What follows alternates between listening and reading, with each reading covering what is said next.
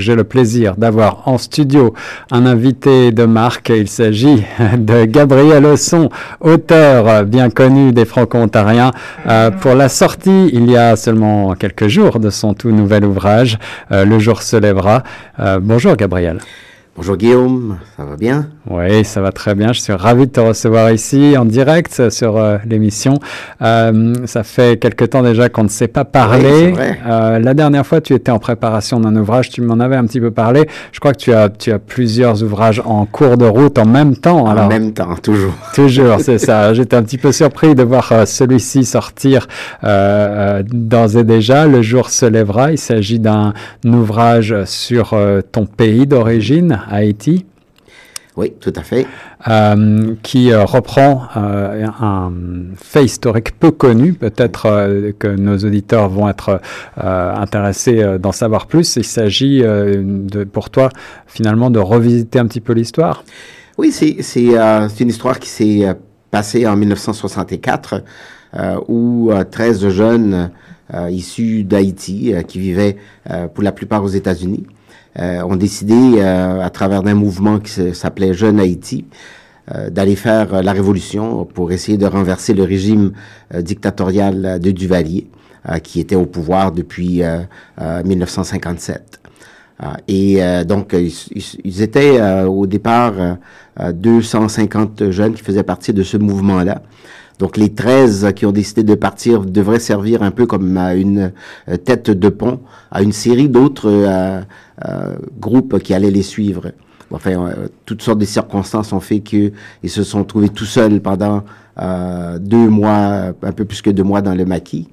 Ils pensaient tenir un mois, puis finir leur partir la révolution, puis retourner à leur euh, à leurs petites euh, habitudes américaines, mais ben, ça n'a pas été le cas euh, malheureusement. Donc, on va parler de ça un petit peu des circonstances qui ont fait euh, qu'ils ont trouvé la mort. euh, Onze d'entre eux euh, sur euh, le champ de bataille et deux euh, qui ont été capturés et euh, fusillés sur la place publique. Alors on va rentrer euh, dans l'histoire euh, dans quelques instants, euh, mais pour commencer, bah, j'imagine qu'il s'agit ici d'un roman, une, une nouvelle fois pour toi, qui est assez personnel, qui a une résonance. Euh, comment est-ce que tu as découvert cette petite histoire dans la grande, cette histoire méconnue de ces 13 13 jeunes gens? Est-ce que c'est quelque chose qui, euh, malgré tout, euh, se, se transmet en Haïti? Est-ce que euh, c'est une histoire qui reste dans les mémoires? Pas du tout, en fait. Le- j'ai eu le bonheur, ou euh, je peux dire ainsi, euh, de passer mes vacances à l'été de 1964 euh, dans la ville de Jérémie, où la plupart de ces jeunes-là Mhm. sont d'origine. Hmm. Et donc, j'étais au cœur de cette action-là quand ça a lieu. Euh, malheureusement, je n'ai pas saisi à ce moment-là la portée de ce qui se passait. Donc, il a fallu attendre euh, 50 ans plus tard, en 2014, lors du euh, 50e anniversaire justement de l'événement.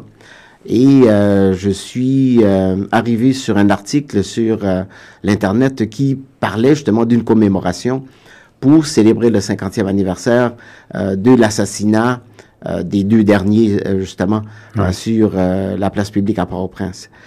Et euh, comme toujours, j'ai eu comme un éclair et je dis bon mais je connais ça moi j'étais là. Euh, j'ai assisté à l'exécution de ces deux euh, ces deux, deux jeunes là. Wow. Et euh, de là bon euh, j'ai- euh, fait un petit peu un travail de euh, recherche euh, qui m'a ramené complètement dans, le passé et de toute sorte tout ce, pan de cette histoire-là qu'on n'en parle pas du tout, du tout, du tout, du tout. J'ai eu beaucoup de difficultés à retrouver l'histoire. Aucun article de journal, de journaux euh, n'en parlait dans le pays. C'est-à-dire que au niveau même au niveau euh, international, tu, tu n'as pas Ben, retrouvé très, de, de très, mention? très peu. J'ai trouvé euh, quelques euh, bribes un petit peu ici et là euh, aux États-Unis. Ouais. Mais euh, faut se remettre dans le contexte du temps du Valier avait complètement empêché les médias de parler de ça.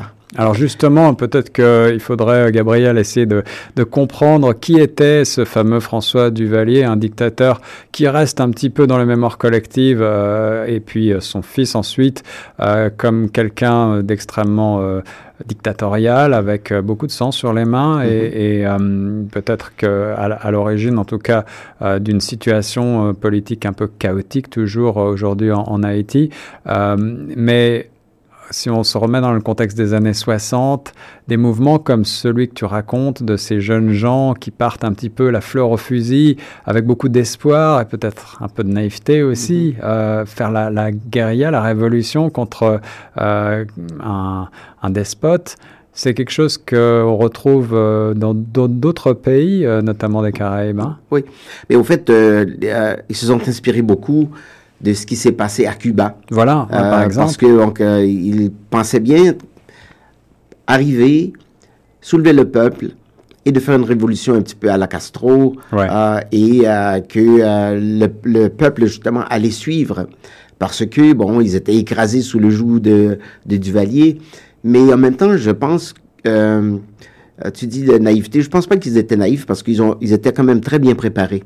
Sauf que ils ont mal lu probablement le, la psyché des, euh, des gens de la campagne haïtienne, qui eux vivaient quand même dans, dans une euh, presque en autarcie parce qu'il n'y avait pas beaucoup de contact avec euh, les grandes villes et voir comme ça des gens de l'étranger qui arrivent, bon, ben, pour eux c'était vraiment des étrangers. Et ça a été très difficile pour eux de fédérer ces gens-là et de les, les soulever, les forcer ou les, les encourager, devrais-je dire plutôt que de les forcer, à les suivre. Euh, et aussi, il y avait cette peur énorme que Duvalier avait inculquée à, à, tout le peuple, qui fait que les gens avaient très, très peur de, de se soulever. Ils ont eu quand même de l'aide euh, en passant pendant le temps qu'ils étaient dans le maquis. Mais euh, ça n'a pas été un, un, soulèvement du tout. Il y a eu euh, quelques personnes qui, qui les ont suivis une poignée, je dirais peut-être 5, euh, 10 euh, euh, volontaires au cours de route, mais pas plus que ça. Ces 13 jeunes gens dont tu fais le, roman, tu as changé leur nom parce que j'imagine que tu adaptes peut-être un petit peu la réalité à, ton goût et tu leur donnes aussi des personnalités qui ne sont peut-être pas les leurs. Ah, tout à fait. Bon, parce que d'abord, on ne connaît pas du tout ce qui s'est passé dans le maquis. on les connaît avant. Ouais. Euh, on sait les dates où ils ont été tués, donc parce que c'est été rapporté. Euh, mais après ça, mais on ne sait pas du tout euh, qu'est-ce qui qu'est-ce qui s'est passé en réalité. Donc tout ce qui euh, la camaraderie ou les, qui existait entre eux pendant le, le maquis, euh, les difficultés qu'ils ont eues, ben ça je l'ai je l'ai totalement inventé. Ouais. et pour ce faire, donc il fallait que je leur donne quand même une certaine personnalité à, à, à chacun d'entre eux. on savait quelques traits de caractère, d'après ce que j'ai pu voir sur euh, les, euh, les écrits ou les, que, que, les gens ont postés euh, sur cette page, une page qui a été créée lors du 50e justement, ouais. devoir de mémoire.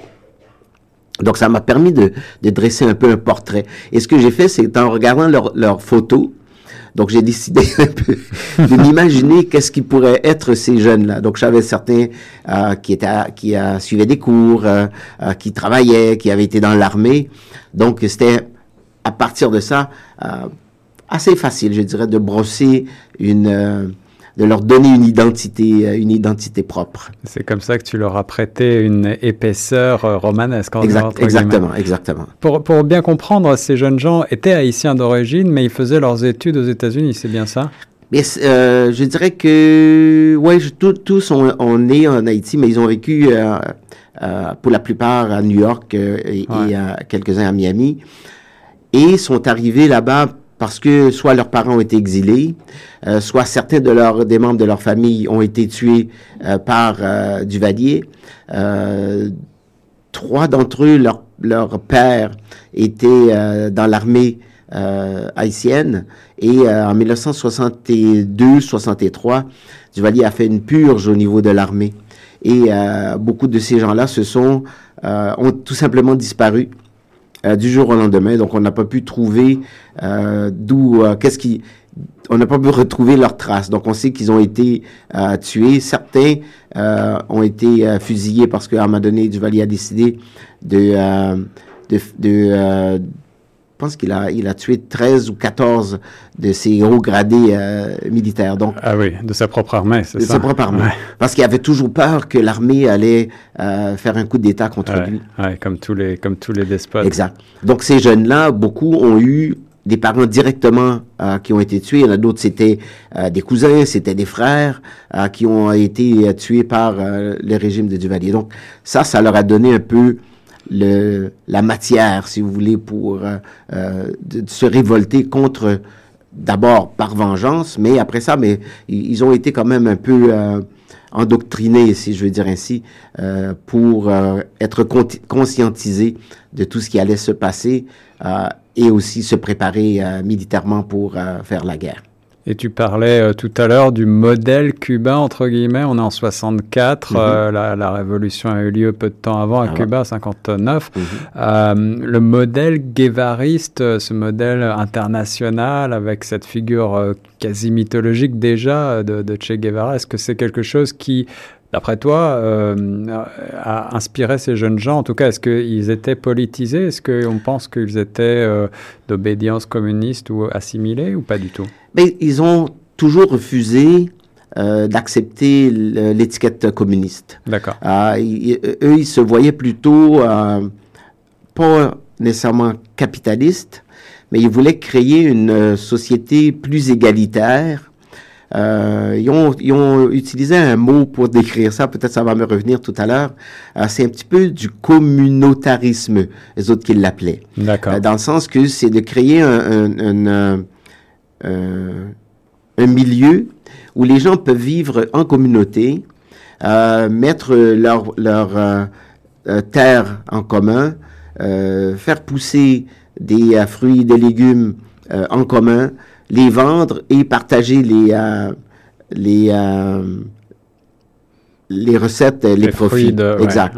Alors, euh, parce que les autres, ils voulaient pas créer un autre Cuba nécessairement en Haïti, mais ils voulaient créer un changement qui, qui serait différent de Duvalier.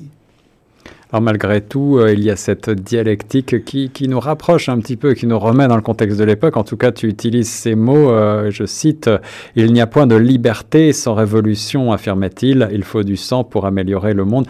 On, lira peut-être des extraits tout à l'heure euh, du, du, roman. Je précise qu'il est euh, publié donc dans la collection Indocile aux éditions euh, David. Il vient de sortir, on le trouve partout. Euh, hier. hier, hier, voilà, j'ai déjà dans les mains en primaire. Tout chaud. Tout chaud. on va marquer une courte pause si tu veux bien, Gabriel, et puis on se retrouve juste après pour la suite de l'entrevue littéraire du jour avec Gabriel Osson en direct sur les ondes de choc.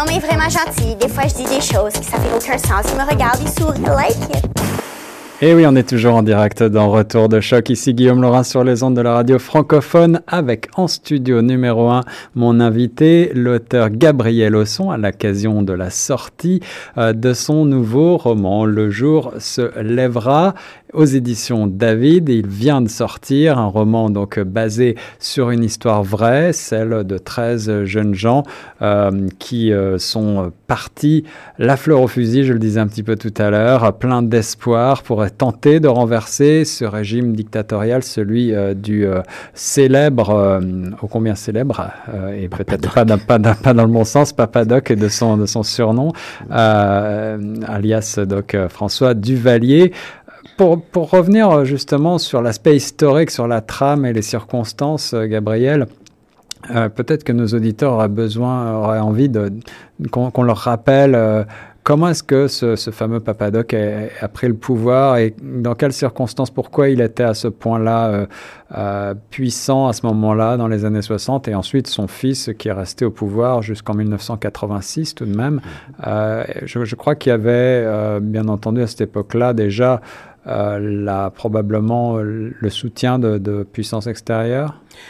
Si, je peux faire un peu euh, l'historique de Papadoc, c'est un médecin de campagne qui a, étudié à l'étranger, il est revenu en Haïti et il a travaillé pour l'éradication du pian. En Haïti, c'était une, maladie tropicale.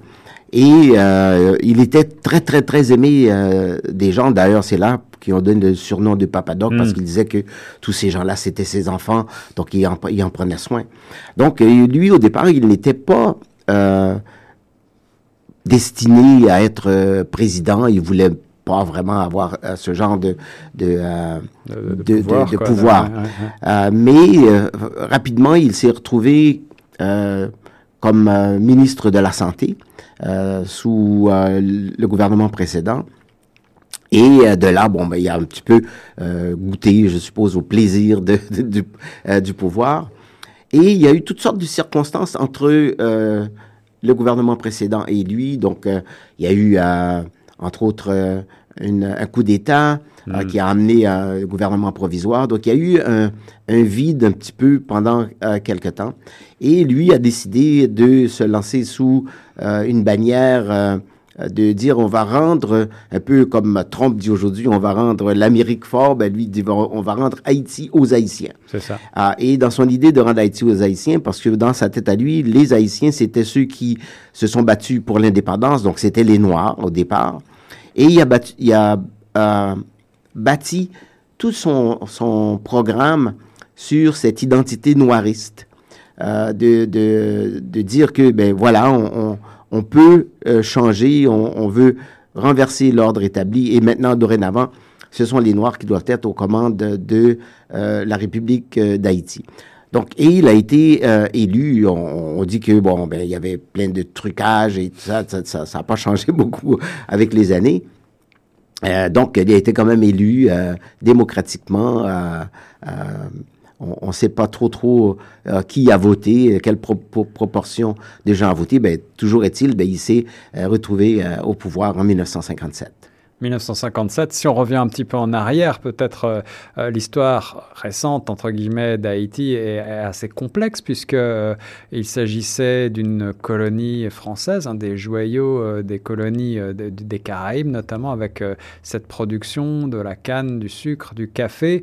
et l'indépendance date de 1803, 1804. 1804 à l'époque de, de, Napoléon, finalement. Oui, tout à fait. Euh, oui. mm -hmm. et, et, ensuite, euh, bien sûr, euh, la, la, colonie, l'ex-colonie Haïti est toujours, j'imagine, en partie gouvernée et, et en tout cas, les, les, richesses sont toujours plutôt aux mains des Blancs. C est, c est, oui, au, au, fait, le, quand la Révolution a, a débuté en 1793, su, suite à tout ce foisonnement qui se passait en France euh, en 1789 avec euh, les, les, la révolution qui se faisait et la liberté, égalité, fraternité pour tous. Euh, ça aussi, c'est parvenu aux oreilles des, euh, des gens dans les Antilles, euh, entre autres en Haïti, parce que il y avait des enfants des colons, et des enfants des, des qui avaient été étudiés en France et qui avaient senti cette cette ère de liberté là qui se passait. Ouais, Mais ouais. la France a jamais voulu étendre cette, euh, cette liberté euh, aux Antilles, en tout cas euh, pas en Haïti. et donc, si la France avait été un peu astuci astucieux dans ce temps-là, parce que le commerce en Haïti rapportait beaucoup, beaucoup, beaucoup au coffre de la France, parce que sans Haïti, il n'y aurait pas eu de, de sucre en France. Il a fait des richesses de beaucoup de gens, ouais. et aussi de tout, toute la question de, de de, des bois qui partaient de Haïti puis qui allaient, qui allaient en France. Euh, il y a des villes euh, entières sur les côtes euh, de la France qui ont été construites avec du bois qui sont venus de, des Antilles, entre autres d'Haïti. Ouais, ouais. Euh, et donc, quand la Révolution a triomphé en 1804 contre les troupes de, de Napoléon, donc ça, c'était des généraux haïtiens qui étaient formés dans l'armée française euh, en partie, dans l'armée espagnole pour d'autres, euh, qui ont aussi travaillé ou battu contre les, avec les Anglais, qui étaient à ce moment-là, se disputaient un peu euh, le territoire. Et, et euh, donc les Français chassés, les Haïtiens sont devenus, euh, Haïti a, été, proclamé son indépendance, mais la France a pas voulu reconnaître euh, l'indépendance d'Haïti. Ils l'ont pas fait avant 1865. Ah oui, en effet. Ouais. Et, ils ont, et les Haïtiens ont dû payer euh, à prix d'or euh, cette reconnaissance, si tu veux, de la France, parce que la France a toujours demandé euh, une restitution euh, du gouvernement haïtien pour les terres, les esclaves et euh, les habitations de ces, euh, de ces anciens colons. Mm. qui ont tout perdu lors de l'indépendance. Ouais, donc une situation, un terreau euh, complexe qui euh, est fertile certainement Mhm, mmh, à mmh. différents euh, types de rancœurs. Et puis euh, en Haïti, bien sûr, un siècle et demi après, eh ben, il y avait euh, un mélange quand même des populations. Et donc il y a des blancs, des noirs et puis mmh. des gens métis, bien entendu. Mhm. Mais, mais ça, tu vois, depuis le, le début de euh, l'indépendance, déjà, il y a eu des, des, euh, des fissions dans, dans, le, dans l'entente, si tu veux, de base. Parce que, bon, certains des, euh, des généraux de l'armée de l'indépendance étaient des mulâtres. Donc, c'était des, des gens qui étaient nés de familles, soit du, d'un colon ou d'une négresse dans le temps, ou l'inverse. Mais il y avait beaucoup plus plutôt, plutôt des blancs et des femmes euh, noires plutôt que des femmes blanches avec des, des, hommes noirs. Mais il y en a eu quand même. Euh, alors ces, ces enfants-là euh, qui se sont retrouvés dans, dans l'armée indigène, après l'indépendance, donc il y a eu quand même un petit peu de, déjà des guerres entre, entre ces deux clans-là. Euh, qui a amené tout de suite au début de l'indépendance à une scission du pays entre le Nord qui a été euh, gouverné pendant un certain nombre d'années par Henri Christophe et le Sud par euh, Alexandre Pétion qui lui était un mulâtre. Euh, donc les autres, ils étaient à couteau tiré, ils étaient la frontière et la guerre entre, entre les deux. Et il a fallu lui attendre la mort de Christophe pour que finalement le, Pétion réunifie le pays de nouveau. Et ça a été après ça toute une euh, succession de, de présidents euh, qui a amené un peu euh, le, le, l'occupation américaine dans les années 14, mmh, mmh, parce que bon, mais il y avait quand même une, une grande disproportion, si tu veux, de, de, la répartition des richesses. Oui, bien sûr. Ouais. Et, et, aussi euh, du fait que les États-Unis avaient peur qu'il y, ait une guerre encore euh, dans les Caraïbes et ils ont décidé de prêter entre guillemets main forte au président du temps. Donc la main forte, c'était tout simplement un débarquement euh, en bonne et due forme. Et ils ont occupé l'île jusqu'en 1934, je pense, ou 24. Wow. Mm-hmm un roman euh, personnel, un roman basé sur des faits historiques, euh, avec euh, donc des, faits historiques assez peu connus, mais qui jettent un regard nouveau finalement sur cette période un petit peu complexe et sombre d'Haïti, et qui souligne donc le courage de ces 13 jeunes gens, peut-être quand même sans parler d'inconscience ou de témérité, en, en, tout cas on a l'impression que ces gens-là étaient pleins d'espoir. Est-ce que toi-même tu les considères tes héros comme des héros véritables? Euh, Tout à fait, euh, euh, Guillaume. Je, je refuse cette théorie-là que les gens disent que ces jeunes-là étaient insouciants, donc ils n'avaient pas vraiment bien pensé à, leur affaire. Quand on lit le programme de Jeunes Haïti, on se rend compte que c'est des, jeunes qui avaient pris beaucoup de temps à réfléchir sur le programme du parti. Euh, et avant de, partir, parce que ils avaient euh, fait euh, un manifeste de quand même de plusieurs dizaines de, pages. Ils ont dit qu'ils ont travaillé un an sur sur le programme comme tel, et ils avaient vraiment tout bien planifié. Ils avaient pensé à quel type de gouvernement qu'ils voulaient avoir. Euh, quelles étaient les ententes qu'il allait faire avec les différents pays, euh, entre autres les États-Unis, euh, et aussi quelle sorte de, société qu'ils voulaient dans l'après Duvalier. Hmm. Eux, ils avaient aucune, aucun désir de, de, faire partie de ce pouvoir-là. Les autres, ils voulaient pas faire la révolution pour prendre la place d'eux, Duvalier, mais ils voulaient faire la révolution pour pousser euh, le pays vers un changement. Euh, un changement euh, où le, peuple se serait vraiment trouvé au centre des préoccupations de tous les jours. Et, et ce que les autres, ils, voulaient aussi, comme je disais tout à l'heure, ils ne voulaient pas avoir nécessairement un communisme, mais une espèce de socialisme pro-capitaliste parce qu'ils voulaient continuer quand même à ce que ces gens-là puissent faire de l'argent, mais il voulait pas que les gens fassent de l'argent sur euh, en, en, oppressant euh, d'autres, mais en partageant plutôt les richesses. Un socialisme, éclairé, entre guillemets, on pourrait dire. Puis, puis euh, ce, que je trouvais aussi intéressant, parce que quand je relis ça aujourd'hui, je trouve que ça pourrait presque trouver encore écho dans ce qui se passe en Haïti si les jeunes euh, qui maintenant se rebellent contre l'ordre établi contre la corruption et tout ça qui, qui se passe dans le pays, Ouais. euh, pourrait s'inspirer de certaines de, de ces préceptes-là et, et les mettre en pratique aujourd'hui pour relancer l'économie dans le pays. C'était euh, une, une des questions que j'avais sur le bout des lèvres en 2020. Euh, Aujourd'hui, Haïti connaît toujours des, des instabilités politiques. Euh, la corruption semble toujours euh, rester et demeurer un fléau euh, dans l'île.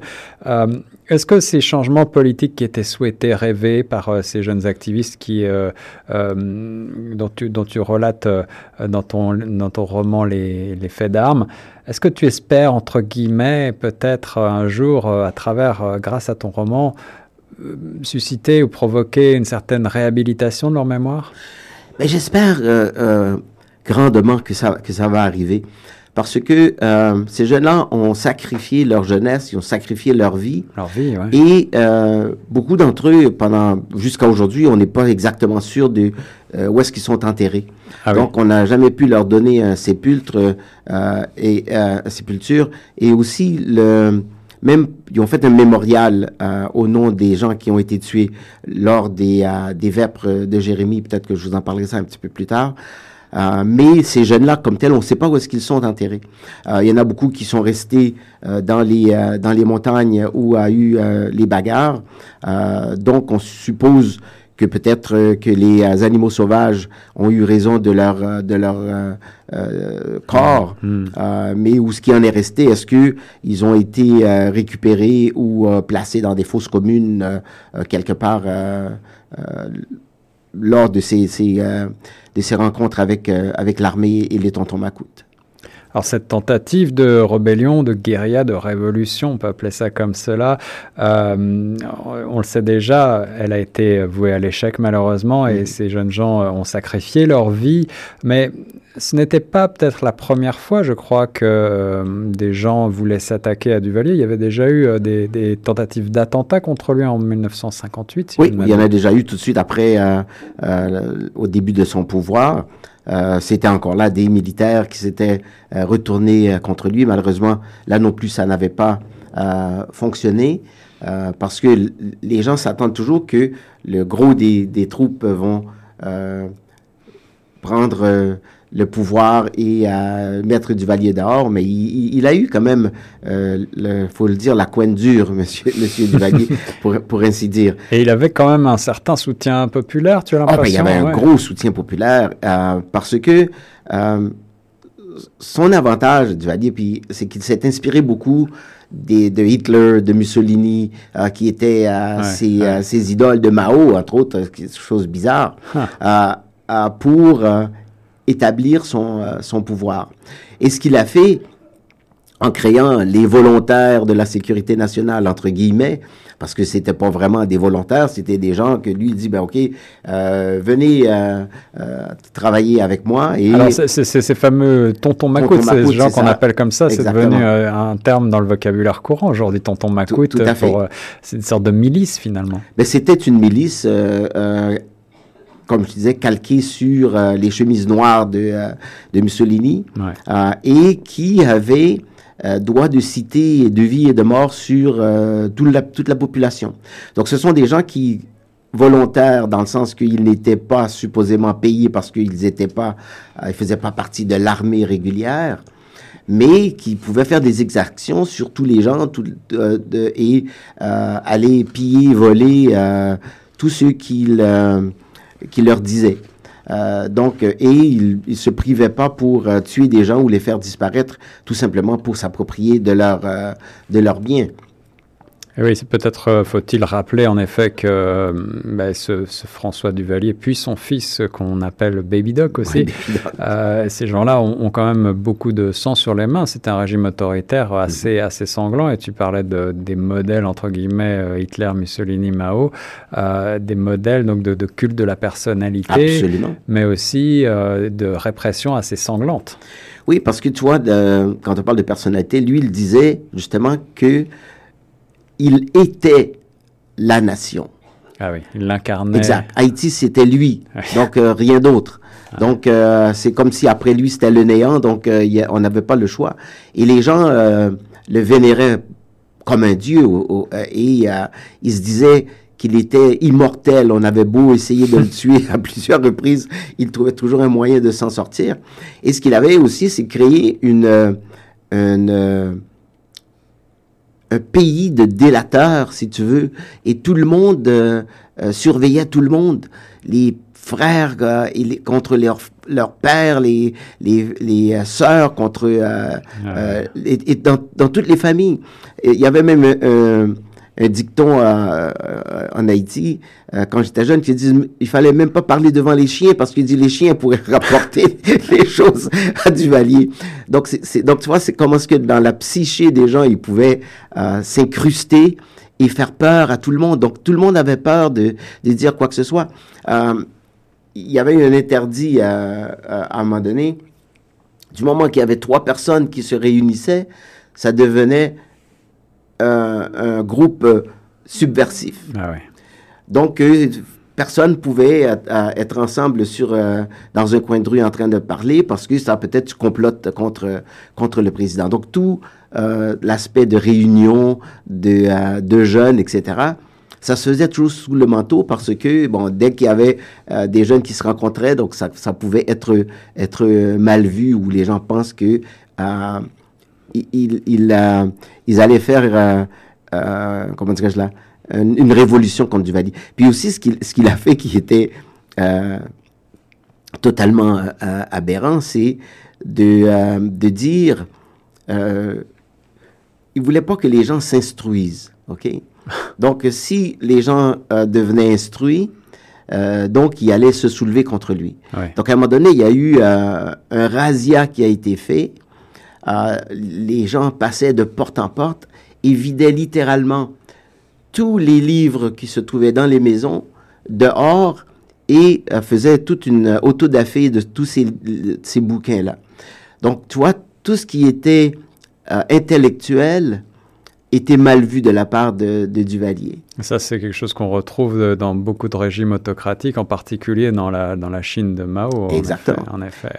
Alors, on va marquer une nouvelle pause, si tu veux bien, Gabriel. C'est la fabuleuse et terrifiante histoire, histoire. d'Haïti avec Gabriel Osson à l'occasion de la sortie de son ouvrage euh, aux éditions David. Le jour se lèvera. On se retrouve juste après une courte pause. C'est Valérie Clio. Quelqu'un m'a dit sur Choc. 16h03, c'était Bleu Jean Bleu sur Choc. À l'instant, on est toujours en direct dans les studios avec mon invité pour parler littérature. C'est Gabriel Leçon avec la sortie de son nouveau roman Le jour se lèvera aux éditions David, un roman basé sur des faits historiques. On a retracé euh, longuement l'histoire euh, récente de Haïti avec euh, cette période sombre de François Duvalier. Euh, on est en 1964 et 13 jeunes gens rêvent de de renverser ce régime autoritaire. Peut-être euh, devrait-on revenir en arrière et, euh, expliquer comment est-ce que ces, jeunes gens pensaient prendre le pouvoir? Est-ce qu'ils avaient des soutiens extérieurs? Est-ce qu'ils avaient tissé des relations avec euh d'autres puissances ou est-ce qu'ils avaient un réseau, Gabriel? Ben, Ils avaient un réseau non seulement euh, aux États-Unis, mais en Haïti, mais aussi avec des, un peu d'appui en dehors euh, du pays, appui financier euh, surtout. Euh, mais ils étaient euh, appuyés par le gouvernement de Kennedy de l'époque, qui lui était contre toute forme de dictature de, dans le genre de Duvalier. Donc, sans le dire, d'une main, il, il euh, le gouvernement de Duvalier, mais en arrière, ils essayaient toujours de trouver des façons de le renverser. Euh, donc, euh, la CIA, dans les, à l'époque, euh, faisait des, euh, des, recherches pour voir euh, qui pourrait justement remplacer Duvalier. L'idée, c'était, j'imagine, d'amener le pays à une transition, à une plus, transition démocratique. plus démocratique. Ouais. tout à fait. Ouais.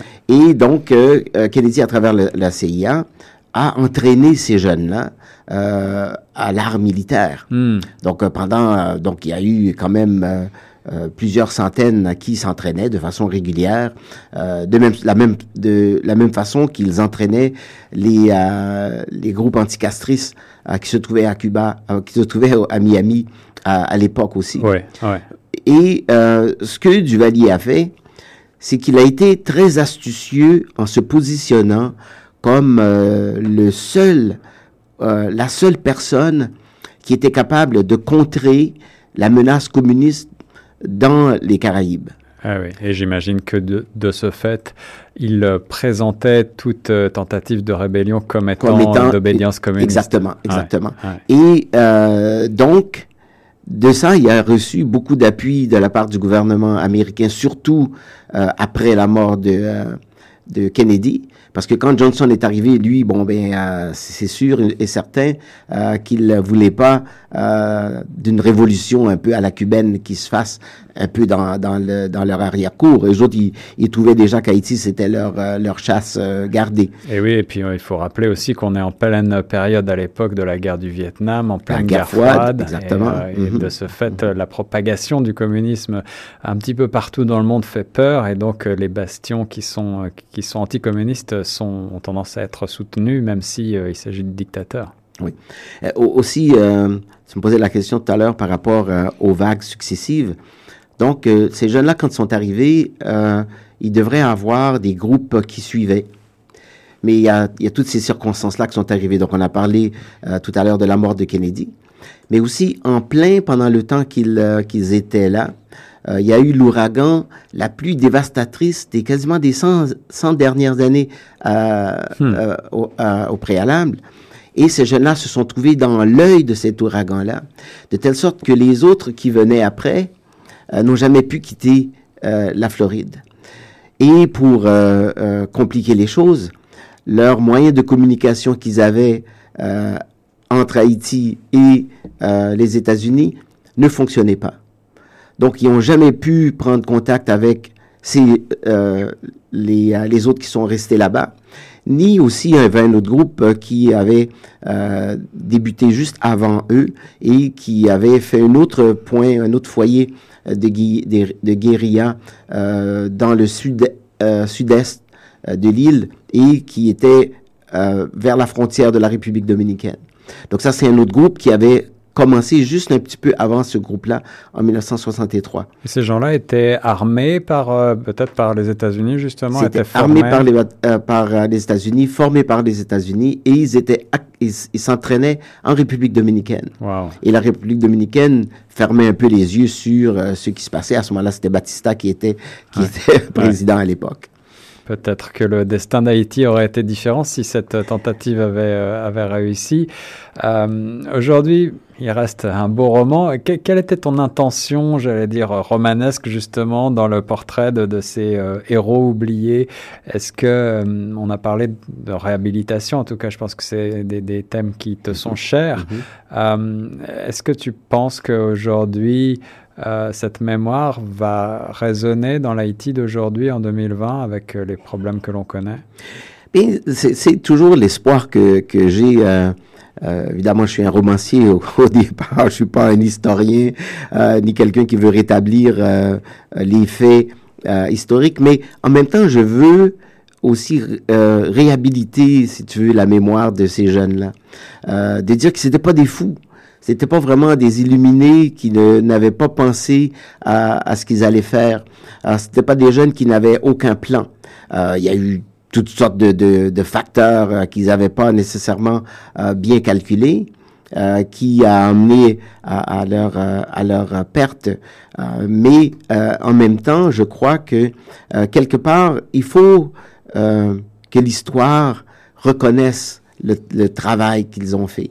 Euh, oui, c'est euh, euh, de penser que 13 personnes peuvent à eux seuls renverser un gouvernement. Mais euh, oui, c'est arrivé dans d'autres euh, dans d'autres pays, c'est ça, peut fonctionner euh, pour autant que le peuple euh, veuille vraiment suivre. Et bon, c'est ce qui est arrivé, c'est que le peuple n'a pas suivi hmm. et qui a rendu leur tâche d'autant plus ardue. Alors quand tu quand on le met dans le contexte de l'époque, que 13 jeunes ont pu tenir tête à une armée de plus de 3000 soldats et de, et de tonton Macoute. Euh, ils pensaient qu'ils allaient tenir un mois puis repartir euh, ou se replier si ça fonctionnait pas. Euh, ben, ils ont tenu 180 euh, jours. Donc c'est beaucoup plus que ils, ils, pensaient. Et vu qu'ils avaient vraiment ils étaient bien entraînés. À un moment donné, ils pensaient qu'ils étaient invisibles parce que quand ils ont pensé qu'ils étaient à un endroit, donc il était ailleurs. Donc, euh, ils, ils, étaient super mobiles euh, et, euh, malgré le fait qu'il se déplaçait dans un terrain difficile, c'est montagneux, c'est surtout après l'ouragan, c'était boueux, c'était vraiment difficile, les arbres qui étaient tombés un peu partout. Mais ils ont quand même pu faire, euh, dans les, derniers ont fait plus de 200 kilomètres euh, avant qu'ils aient été euh, tués ou appréhendés quand même. Le jour se lèvera, un roman historique, mais un roman d'action aussi, un roman d'aventure, une épopée, et qui relate donc le courage de ces 13 jeunes gens épris de liberté qui ont tenté de renverser Papadoc en 1964. On va peut-être laisser Gabriel nous lire un petit extrait maintenant du jour se lèvera qui, euh, je le rappelle, est publié euh, depuis quelques jours aux éditions David. Et j'en profite également pour vous renvoyer vers le beau site internet de Gabriel, gabrielosson.com où vous allez pouvoir suivre euh, toutes les signatures, les événements et également retrouver toute la biographie et la bibliographie de Gabriel Osson. Gabriel, je te cède le micro maintenant pour un petit extrait. Oui, alors on se trouve euh, dans les montagnes. Euh, euh, Jacques, le complice de Henri, le, deux des protagonistes dans, dans le roman, lui, il, a été blessé, donc il est, en arrière et il est en train de réfléchir à, à, à ce qui s'est passé. Étions-nous naïfs de croire que les paysans se soulèveraient et se joindraient à notre cause? s'entend-il dire. Ça avait fonctionné à Cuba, alors pourquoi pas ici? Qu'est-ce que nous avons, qu'est-ce que nous n'avons pas compris du paysan haïtien, de sa psyché et de ses foisonnements intérieurs? Il se glissa jusqu'à un arbre et accota son dos contre l'écorce rugueuse pour se lever. Il y parvint à grand-peine, fit quelques pas, tituba et tomba de nouveau. C'était son Golgotha, son chemin de croix. S'il avait grandi dans la religion catholique, il ne croyait plus en Dieu, c'était incompatible avec ses idées révolutionnaires. Et puis, quel Dieu laisserait ces paysans rencontrés sur leur route vivre dans de telles conditions? Des gens bons, prêts à partager le peu qu'ils ont avec des étrangers de passage et au risque de leur vie. C'étaient eux les vrais héros. Ces hommes, ces femmes dont personne ne parlait et ne parlerait jamais. Jacques ne pouvait plus supporter la douleur ni transporter son sac. Il décida de l'abandonner. Il détira un t-shirt à l'aide de ses dents et en fit une écharpe qu'il se passa autour du cou pour soutenir son bras. Il mit sa gourde en bandolière de l'autre et introduisit son pistolet dans sa ceinture. Il sentait la vie s'en aller de son corps.